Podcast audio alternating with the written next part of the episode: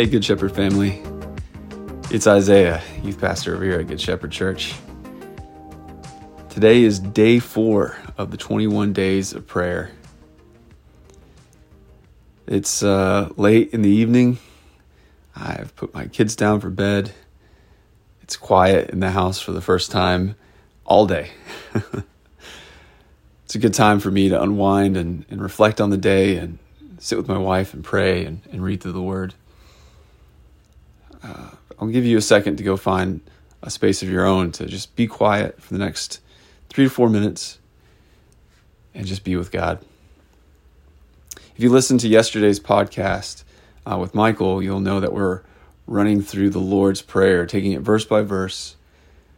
Um, we sometimes just recite it at a ball game or at a funeral or and, and I think we can forget some of the weight of these words. And I'm so excited that we're walking through this um, as a church these first few uh, days of the 21 days of prayer.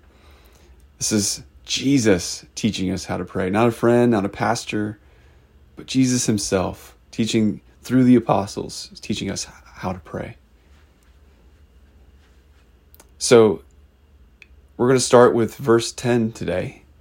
And in verse 10, it starts, Your kingdom come. What does he mean by your kingdom? Well, I think he says it best in what we commonly refer to as the Sermon on the Mount. It's the first line that Jesus says to his people, to, to the people gathered to listen to what this radical rabbi is going to say the first thing that comes out of his mouth is mentioning the kingdom of God. He says, and this is in verse 3, chapter 5 of Matthew Blessed are the poor in spirit, for theirs is the kingdom of heaven. Immediately, we find out that the kingdom of heaven, the kingdom of our God, is not a normal kingdom. It's an upside down kingdom, a kingdom that doesn't operate by the world's standards. Blessed are the poor for theirs is the kingdom. The poor are going to inherit the kingdom. The last is going to inherit the, the kingdom of an everlasting God. In Luke chapter 1, verse 33, when an angel is meeting Mary and telling him about the Messiah that will be birthed through her, he's saying that his kingdom has no end. That's in verse 33 of chapter 1 of Luke. His kingdom has no end. The kingdom that we're a part of, the kingdom that he is inviting us into, has no end. And that's what we pray this morning or this evening or wherever you're listening to this podcast that that kingdom would come not only in our lives but here on earth and we'll get to that part here in just a second and the second part says that your will be done when we pray and ask for God's will, do we really mean it? Do we really know what we're asking there? Because what I think Jesus is trying to teach us here is that he's trying to remind, us that it's not about how, how we do things, it's not about us. Jesus is teaching us to pray that we get out of our own way and to not not to do it our own way. Our way is, is full of speed and hurry, ignorance and pride. And by submitting this in our prayers, we tell the, our God that He's in control, that the Holy Spirit can be in control, and that we submit to the way His kingdom operates. In the last part of this verse, it says, On earth as it is in heaven. My favorite part. on earth as it is in heaven. Isn't it amazing that Jesus is teaching us that we can summon the heavens here on earth? That God's will, that is the same will, that God's kingdom, the same kingdom in heaven, can be here on earth. That we can pray, God, let it be so that it is the exact same way that it is in heaven. Let it be here on earth. We are the conduit between those two planes of existence.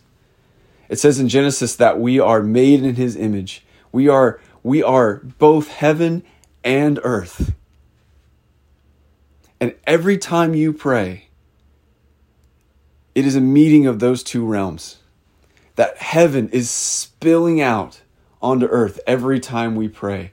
It's that conduit, it's that tunnel, it's the it's the wired connection between those two those two spaces meeting inside of you through your words, through the power of the Holy Spirit.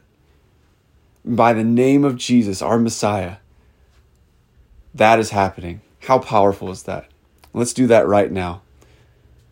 Jesus, you are king, king of a kingdom that will never end, king of a kingdom that we cannot fully understand, but we know is so, so good. Because we've seen how you lived your life and how you teach. We've seen what you've done with our lives or what you are doing with our lives. Jesus, we thank you for taking our sins from us. We thank you that we get to live in a kingdom that is perfect, that is made by your will, not our own, not a kingdom of desire or gluttony or pride, but a kingdom of love and peace and joy, true joy. God, we pray that that be done here on earth today in our hearts. But God, Lord, that we would spread that light and spread that love into the earth today.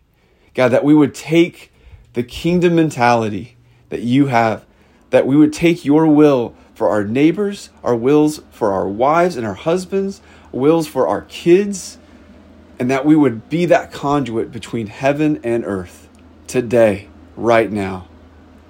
In the name of Jesus, by the power of the Holy Spirit, and in the name of Jesus, amen. You be blessed. I hope you can join us tonight at 6 p.m. We're going to be meeting at the church and uh, having a prayer service. Uh, I hope you can join us for some worship and some prayer. It'd be great to see you tonight. Be blessed and have a great rest of your day.